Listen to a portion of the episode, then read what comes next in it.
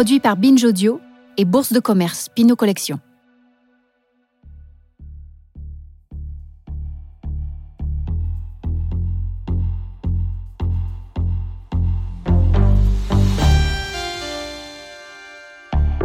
Ça a commencé comme ça. Anne Lee.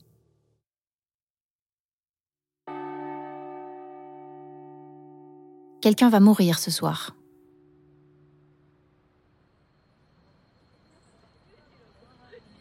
C'est en tout cas la rumeur qui bruisse dans tout Miami Beach. Depuis hier, des centaines d'artistes, de collectionneurs, de galeristes ont envahi les rues de la ville. Pour la première fois de son histoire, la plus grande foire internationale d'art contemporain du monde, qui se tient traditionnellement à Bâle, en Suisse, est délocalisée ici, en Floride. Nous sommes le 4 décembre 2002.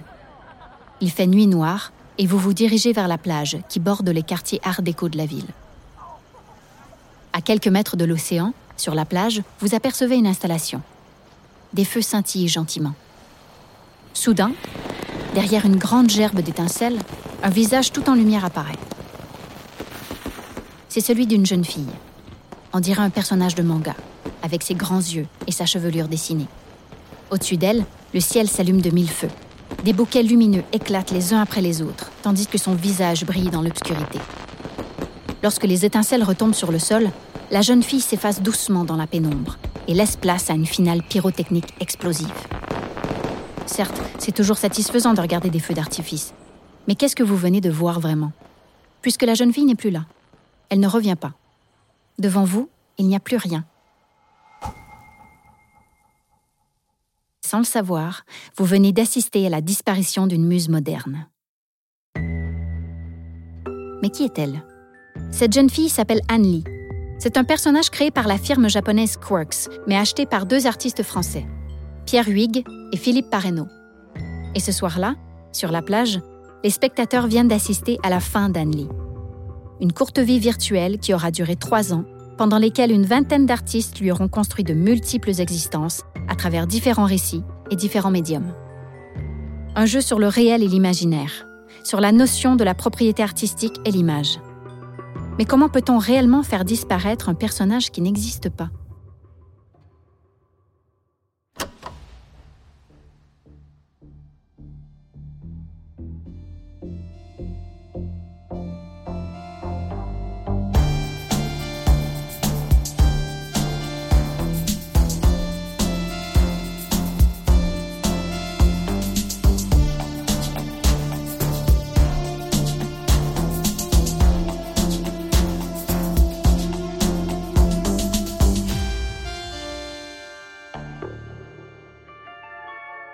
Ça a commencé comme ça. My name is Anne Lee. Anne Lee. You can spell it however you want. It doesn't matter. No, it does not. Cette jeune fille qui vous parle est une adolescente aux cheveux violets et aux yeux vides, tirés en amande, surdimensionnée. Elle naît officiellement en 1999 lorsque Pierre Huyghe et Philippe Parreno l'achètent pour un peu plus de 400 dollars à une entreprise japonaise de création de personnages de fiction. Elle n'a pas de biographie, pas de super-pouvoir, pas d'attributs, pas de traits distinctifs. Disons que c'est l'entrée de gamme. Un personnage lambda dans l'industrie du film d'animation, qui fait naître chaque jour des centaines de figures similaires. Elle le dit elle-même. Some characters had the possibility of becoming a hero. They had a long psychological description, a personal history. They were really expensive when I was cheap. Designed to join any kind of story, but with no chance to survive any of them. It's true. Everything I'm saying is true. I am a product.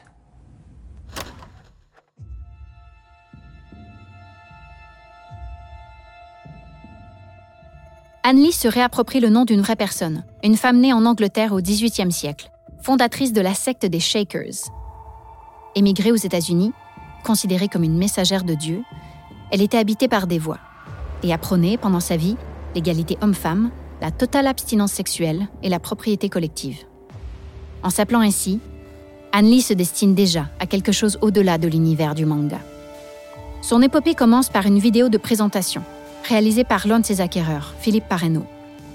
un petit film de quelques minutes intitulé Anywhere Out of the World, dont on vient d'entendre un extrait. Anne Lee y apparaît en trois dimensions et raconte son histoire, qu'elle vivait dans un catalogue, qu'elle a été achetée alors qu'elle était vouée à pas grand-chose. Elle dit aussi ne pas avoir de voix propre et avoue que celle qui parle à sa place se nomme Daniela, une mannequin qui, comme elle, n'est qu'une image. Elle conclut avec la phrase suivante I am no ghost, just a shell. Je n'ai pas d'âme, je ne suis qu'une coquille. C'est d'ailleurs le nom que Philippe Parreno et Pierre Huyghe donnent à ce projet collaboratif. No Ghost, Just a Shell, référence au film d'animation culte Ghost in the Shell, qui raconte l'histoire de Motoko Kusanagi, une cyborg qui s'interroge sur l'existence possible d'une âme dans une intelligence artificielle. Une référence explicite pour les deux artistes qui décident d'investir la coquille qu'est Anne Lee et lui donner vie. En revanche, même s'ils l'ont achetée, ils décident qu'elle ne leur appartient pas et offrent à ceux qu'ils désirent de lui donner vie autrement. Le projet devient collectif. Il s'inscrit dans le processus de création artistique de ces deux hommes, qui font partie d'une génération d'artistes inclassables, aux côtés de Dominique Gonzalez Foster, Pierre Joseph ou Bernard Joastin. Dans les années 1990, tous ont érigé la collaboration comme fondement de leur pratique. Le critique Nicolas Bourriot inventera pour ces jeunes artistes le courant informel de l'esthétique relationnelle. Un courant qui instaure un état de rencontre, une pratique qui se concentre sur l'expérience de la relation sociale. En gros, ce courant permet que des relations sociales naissent à partir d'œuvres d'art. Ça paraît évident comme ça, mais ces étiquettes, au final, ne collent pas à cette génération d'artistes qui fait un peu ce qu'elle veut. La journaliste Laure Adler, dans un entretien en 2011, avouait encore sa difficulté à ranger Philippe Parreno dans une case de l'histoire de l'art contemporain.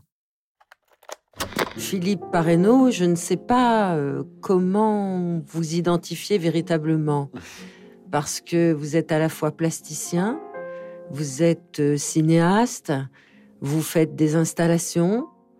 Euh, je crois que peut-être on peut dire de vous que vous êtes un passeur d'imaginaire, ça vous convient? Ouais, c'est joli, un passeur d'imaginaire ou d'image. Moi, j'ai jamais fait vraiment de différence aux grandes dames de mes profs entre ce que je voyais très vite comme des formats d'exposition, c'est-à-dire que la littérature ou le journalisme ou le, la télévision, le cinéma ou l'art étaient pour moi en fait des formats d'exposition, enfin une manière de pouvoir passer une forme publiquement quoi.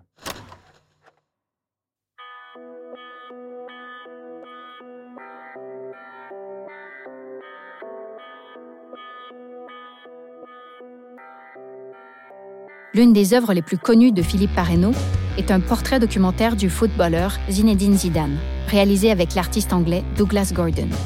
Durant 90 minutes, 17 caméras ont suivi tous les gestes du footballeur au cours d'un match entier, le transformant en une sorte d'objet de fascination.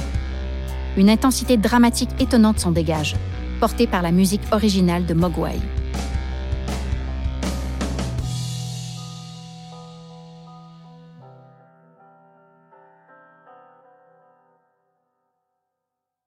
Pierre Huyghe déconstruit lui aussi les liens entre réel et fiction. Dans les années 90, l'une de ses premières œuvres est une sorte de remake artistique de Fenêtre sur cour, le célèbre film d'Hitchcock. Pierre Huyghe en copie chaque scène, plan par plan, mais transpose l'histoire dans un HLM. Quelques années plus tard, Pierre Huyghe rencontre Lucie Dolène, la doublure française de Blanche-Neige, le dessin animé culte de Walt Disney.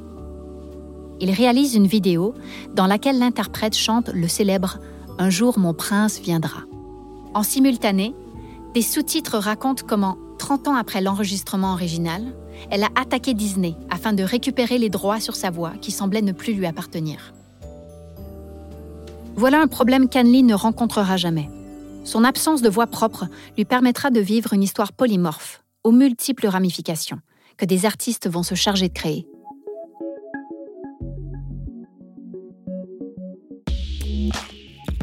Dans une vidéo de l'artiste Dominique Gonzalez Foster, Anne Lee annonce à un double d'elle-même une prophétie apocalyptique. Elle parle en japonais et renoue donc avec une part de sa matrice. Dominique Gonzalez Foster a expliqué sa démarche comme suit. J'aime la possibilité d'un personnage schizophrène à plusieurs voix, qu'elle soit habitée, mais que sa voix ne soit pas définie. C'est ce qui en fait un personnage hyper contemporain. This is a revised construction taking tiny steps, functioning in space idea.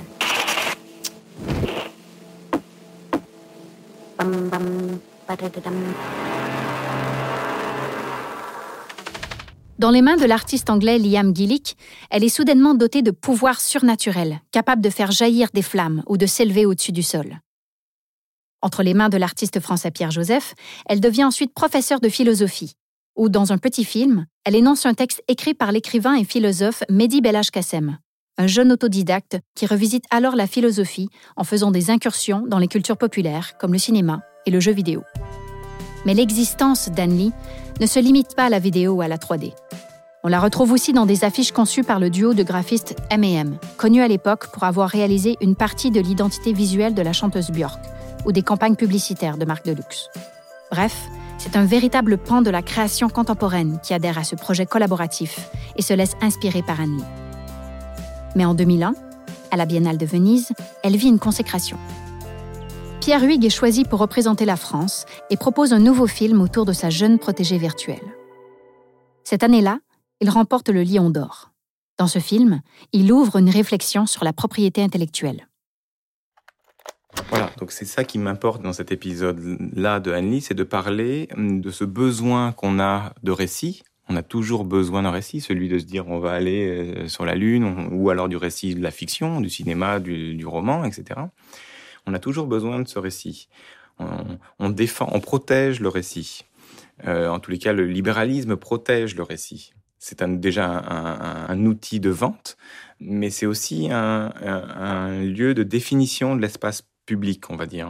Quand il y a auteur et qu'il y a récit, il y a aussi territoire. Mais ça peut aller d'un parti politique, encore une fois, à, un auteur, à un designer, à etc., etc on produit tous des territoires. Un artiste produit un territoire, et ce que le marché lui demande, c'est d'en produire un encore plus fort. -hmm. Dès qu'on rentre dans ce territoire, eh bien, il y a un, une valeur économique ou symbolique qui s'établit. Quoi. Donc il y a une frontière, le... une exclusion, ou en tous les cas une frontière. Quoi. Et d'où tout l'arsenal de, de, protection ensuite. Euh... D'où l'arsenal de protection, et évidemment, c'est ça qui m'intéresse. Pierre Huyghe explique ici l'un des grands principes traditionnels de l'art. Si l'on crée une œuvre, on crée un territoire clos dont on exclut toute autre signature. Or, pour lui, le travail collaboratif autour d'Anne-Lee consiste justement à sortir de l'objet signé et à se concentrer sur la pensée, la trajectoire et les multiples récits que l'on crée. Ainsi, Anne-Lee, cette coquille vide de toute histoire, est devenue une exposition collective où différentes pratiques, différents récits artistiques se relient et se répondent. Cette réflexion sur la propriété artistique rejoint l'interrogation qui traverse le monde au tournant du siècle face à ce que l'on appelle les nouvelles technologies. En 1999, alors qu'Internet se répand doucement, artistes, programmateurs et citoyens s'intéressent au principe des logiciels libres. L'idée du logiciel libre est de laisser accès au code source des programmes ou des systèmes d'exploitation qui peuvent être copiés et transformés par tous. C'est sur ce principe original qu'a été créé Internet. Tout ça fait encore drôlement écho au projet d'Anne-Lee. Mais rien ne dure éternellement. En 2002, Pierre Huyghe et Philippe Parreno décident de libérer Anne-Lee. Après trois ans d'existence à travers différents royaumes de représentation, ils décident de mettre un terme à ce projet collaboratif, auquel auront participé une vingtaine d'artistes et qui aura donné le jour à une trentaine d'œuvres. Affiches, sculptures, peintures, livres d'art, vinyles et une dizaine de films. Voilà pourquoi, en ce jour de décembre 2002, ils ont procédé à sa disparition devant témoins, en l'accompagnant d'un cérémonial de feux d'artifice. Pour clore cette aventure, Philippe Parreno et Pierre Huyghe créent une société au nom d'Anne-Lee, qui est chargée de garantir que plus aucune œuvre ne pourra être faite en son nom, à moins qu'elle ne donne son accord elle-même. Le droit d'auteur ne leur appartient donc plus. Il appartient désormais au personnage lui-même. Mais il faut croire que les fantômes existent. En 2013, lors de la carte blanche de Philippe Parreno au Palais de Tokyo, Anne-Lee ressurgit grâce à la performance de l'artiste Tino Segal. Cette fois-ci, pour la première fois, il s'agit d'une apparition en chair et en os. Dans le sous-sol du musée, une jeune fille est assise en plein milieu d'une grande salle ovale vide. Elle possède des traits physiques communs avec le personnage d'animation. Et l'absence dans ses yeux rappellent la mélancolie que l'on voyait chez Annie lorsqu'elle était encore un personnage de manga. Elle semble chercher des visiteurs, les regarde sans les voir, les interroge. Elle s'exprime sur son désir de vivre parmi nous, de ne plus être un personnage virtuel. En vain. Ça sonne un peu tragique, mais rassurez-vous. Anne-Lee a toujours su qu'elle n'était pas vouée à rester parmi nous. I was never designed to survive. It's true. Everything I'm saying is true.